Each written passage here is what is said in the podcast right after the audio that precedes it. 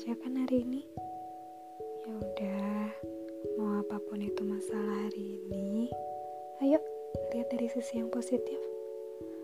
Kalau masalahnya berat banget sampai kamu harus bilang, ah, kamu gak bakal ngerti.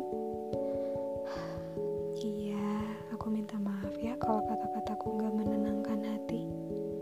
Tapi kamu harus ingat ini. Sesedia apa pun kamu saat ini, seberat apa pun masalah yang kamu hadapi, tenangkan hati. Aku di sini. Luapkan emosi, tapi jangan sampai menyakiti diri. Esok, kamu harus siap lagi loh sama hal baru yang akan dihadapi.